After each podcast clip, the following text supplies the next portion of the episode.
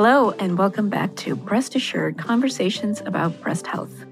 I'm your host, Dr. Madhvi Raghu, and I'm the director at Connecticut Breast Imaging, based in Danbury, Connecticut. Today, we're talking with one of our very own mammography techs, Anna Newsom, about her journey in the field of breast imaging. Hope you enjoy the conversation.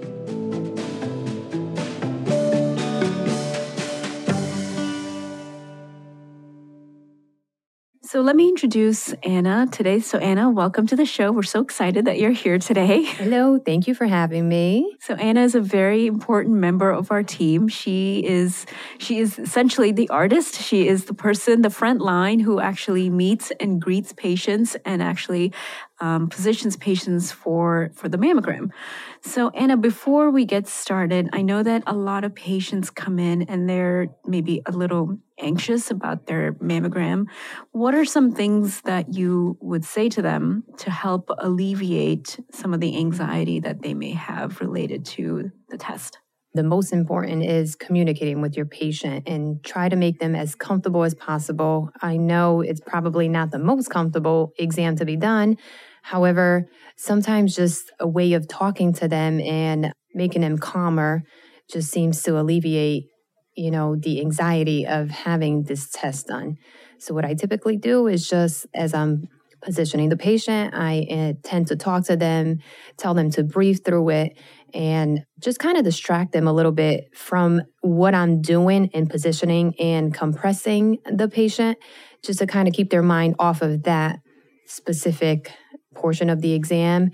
Whereas I'm just talking to them, telling them to breathe. And before you know it, you know, I, am where I'm, I need to get and, and the, the compression's there and we do the, that's the right. exposure. Yeah. Right. It, it, it goes pretty quickly. I think that typically we, we obtain two images per breast, so in, in, two different projections. So one projection allows us to see very deeply into the breast, and that's it's called the the oblique uh, view. And then the other projection is sort of from top to bottom. So I think between those images, the the breast is released from compression. So I know that you work very closely in in getting the patients positioned properly. Mm-hmm. What are some challenges that you may have encountered while positioning a patient? We have certain patients with, you know, either limited range of motions with their shoulders due to surgeries or due to some injuries. So again, I just tell the patient and try to tell them to let me know, you know, as far as they can do. If you start off that way instead of just saying, hey, you need to do this, say, hey, tell me how much you can do. It kind of gives them a little bit of, oh, okay, I did, you know, I was able to get where I'm supposed to get. So I think communicating is number one, and just to kind of make them comfortable. And, you know, we encourage patients, even if they have disabilities or if they have any limitations, as you pointed out, including shoulder related issues, or if a patient is in a wheelchair, it should not preclude them from getting a mammogram, which is a very important test. Now, I know that we are, we provide tomosynthesis. All our mammograms are done with tomosynthesis, mm-hmm. which is, which is also called a 3D mammogram. And the benefits are that it's, it allows us to leaf through the breast. We can look at the breast one, through one millimeter slices and really find subtle cancers or findings that would not be apparent on a 2D mammogram. Mm-hmm. In addition to that, the number of callbacks that are associated with screening with the tomosynthesis study, it's reduced compared to a 2D mammogram. Right. Now, our patients are getting when they get the tomo study is it a bit longer in your opinion than than a conventional 2d mammogram and if so you know do you talk to them throughout the screening mammogram as they're getting these images as far as time, it's, if any, very little. I mean, we're still in the room, I believe, the same amount of time. You're still explaining to them, it's still the same positions. The breathing may be a little different, but as far as time wise, very little. Yeah. I think it's very important to have the 3D done. That's right. Like I said, we are 100% Tomo, so we offer it to every patient, regardless of their age and their breast density. Right. They are offered screening with tomosynthesis. Yeah. Now, I know that one of the biggest issues for a lot of women is pain that's encountered during the mammogram. And generally, the technologists I know work, do a great job working with patients to alleviate that discomfort.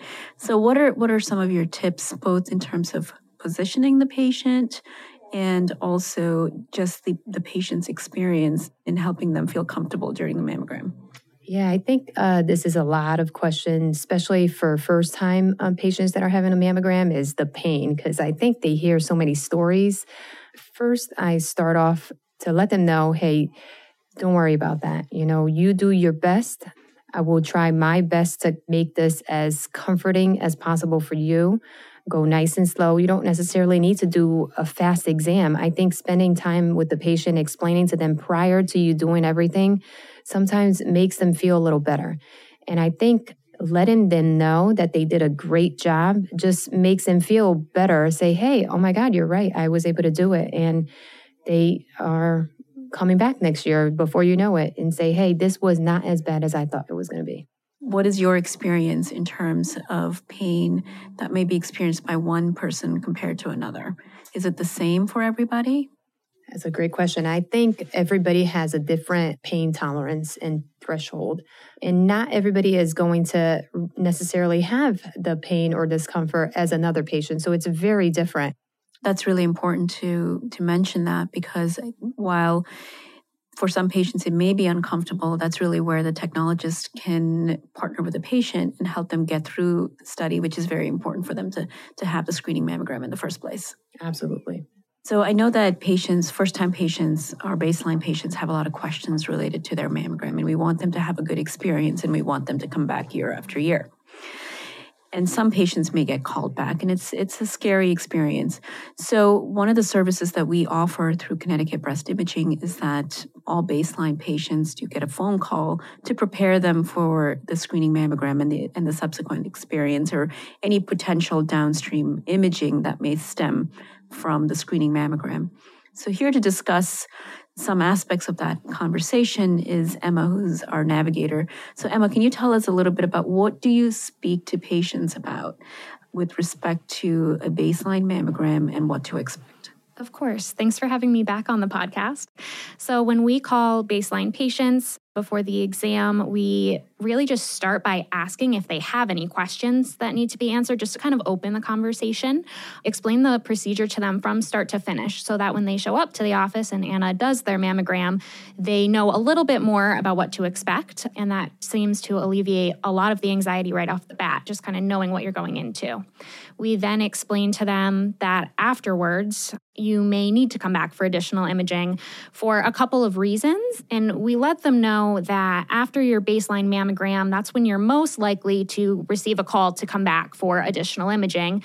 And we explain that the reasoning for that, of course, is that we don't have any old mammograms to compare to. So we don't know what's normal for their breasts yet. So, you know, we explain to them that any discrepancy, our radiologists are going to be extremely cautious and they're going to want to do additional imaging. We also let them know that a lot of baseline patients find out that they have something called dense breast tissue. And dense breast tissue, just as you know, is thicker breast tissue, makes the mammogram harder to see through. And so we let patients know that if they get a phone call from our office saying that they have dense tissue and their doctor recommends an ultrasound, that that is not a bad thing. And it doesn't mean that there's anything wrong with their breast or anything that they need to be scared of. So, those are really the two types of additional imaging that we cover with them. And I have had patients tell me that it does make it less scary if they do receive those phone calls because they know what to expect. No, I think that's a really important phone call to make because I think patients are scared and patients are un- uncertain about what to expect. And unfortunately, breast cancer is very prevalent in, in society, and we all know individuals who have breast cancer or have suffered through breast cancer. So, understandably, it can be a very scary and overwhelming experience. And that's right. You're absolutely right. There are patients that are going to have a, for whom a screening ultrasound or a complete breast ultrasound is recommended. And so those appointments may be made at the time of the screening mammogram or potentially after the screening mammogram has been read because once the radiologist has interpreted the mammogram as heterogeneously dense or extremely dense, then those patients are recalled for a potential ultrasound. Now, another question that, that frequently comes up is deodorant. What do you tell patients when they come in and what is the protocol for, for deodorant? So we typically, you know, right off the bat, we're changing the patient first. And I always ask, do you have any either powder, creams, or any type of deodorant on?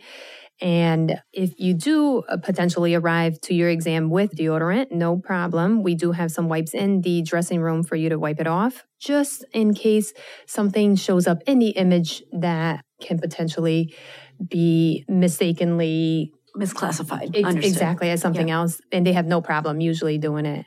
So one of the issues that we used to ex- see with, with deodorant in the world of 2D mammography is that deodorant can produce calcifications in the axilla or the armpit region. And we know that cancers do occur in that area. Now, with tomosynthesis, we're able to tell if the calcifications are in, in the skin, but those calcifications may mask an underlying smaller mass or even suspicious calcifications. So, to make the exam clearer, that is why we actually ask patients to wipe the deodorant off. It helps us as radiologists interpret the exam more accurately. Once a mammogram is performed, typically the results are available, I think, usually within 24 hours. Mm-hmm. And then, you know, our patients are going to get called back. So they are called back by our navigator and they'll call back and potentially, you know, if they have to return for additional imaging, our navigators will explain what that means and what needs to happen for the patient. So when patients return for what's called a diagnostic mammogram for extra pictures, what are some things that you talk to patients about um, to help them with their anxiety? Because I know that that can be very scary for many patients. Yes, they get nervous right away. So as I bring them in, you know, again, I try telling them, you know, try not to be nervous. Let's get through the exam. We'll go as smoothly as possible and you will potentially know your uh, results today and that just seems to calm them down a little bit instead of having to wait you know another 24 hours for their results typically here we have a radiologist on site and we verify that they don't need any more additional imaging or an ultrasound. And I just let them know you will know your results by the end of the exam. So don't that's worry. Right. right. So, and I think that's a difference between one of the differences between a diagnostic mammogram and a screening mammogram. So, all, all diagnostic patients are evaluated by the radiologist. The imaging is evaluated before the patient departs. So, if the patient needs to undergo a biopsy, we'll go in and speak with the patient, discuss the results, and if possible, even perform the biopsy the same day or very shortly thereafter. So patients have the opportunity to speak with the physician, with the radiologist who interpreted the exam, so that they, they leave with a peace of mind or with a plan in place. And I think that's really important. Sometimes patients may need to have an ultrasound after the diagnostic mammogram. Again, we do that very immediately right after the diagnostic views so that the patients don't have to wait or have to return for additional imaging. We try to put all of that together at one time. And again, the patients will have the opportunity to speak with the radiologist. Right, absolutely. So I think that, you know, we all have just to kind of switch gears a little bit. We we all have a reason for doing the things that we do. I would love to know what motivated you to become a mammography technologist because I truly believe that what you do, what your colleagues do, is so critical for creating important images that are helpful for all these women. So I, I just want you to share with us as to what drove you to become a mammotech. So that's a great question because personally, I had to do a mammogram myself at the imaging facility that I went. I didn't have a good experience, you know, from the check in to the tech to the leaving to so many questions. It was a first mammogram myself. The tech was not very comforting, you know, and as we discussed previously, it is not the most comfortable test. You know, you're very nervous, you don't know what to expect, you don't know what to do, you're very tense. And I just kind of thought to myself, you know, if only that tech was a little bit more passionate um, maybe my exam and my anxiety weren't going to be so bad. So I thought to myself, hey, maybe I can give this a try, you know, because it's it's a very personal test, you know, and if I can try to make somebody comfortable and make their exam that much more less, I should say, anxious, you know, that's a goal yeah, I wanted right. to, to make. So once I started training in mammo, I actually really enjoyed it. You know, I I enjoyed making the patient leave out of there knowing that they're, hey, this was not so bad. You know, not having the experience I had and having a you know potential smile on their face you know and and that's what kind of drove me to to proceed to this route in the radiology field and you know in my years of practicing breast imaging i can tell you that patients may remember a physician's name, but they always remember their technologist's name. And I think that's key. I mean, they come in and they ask for the same person sometimes year after year. And that is a true compliment to the person who, you know, initially started them on their breast imaging journey. So I, I we have great value and reverence for what you do as technologists because you know, if the patients have a really good experience and a thoughtful experience, then they're actually probably going to be more likely to adhere to screening guidelines. And that's really important. Yeah, absolutely. So I really want to thank you for your time. Thank you for having me. And for discussing your point of view. And thank you, Emma, for your contribution as well. Thanks. Thanks for having me back. Thanks for listening. We would greatly appreciate if you like and subscribe to our podcast on Apple, Spotify, or wherever you're listening. Share our podcast with a friend to help us raise awareness and make breast health a priority for everyone. You can also check us out at our website at ctbreastimaging.org to learn more or to make an appointment. Thanks, and see you next time.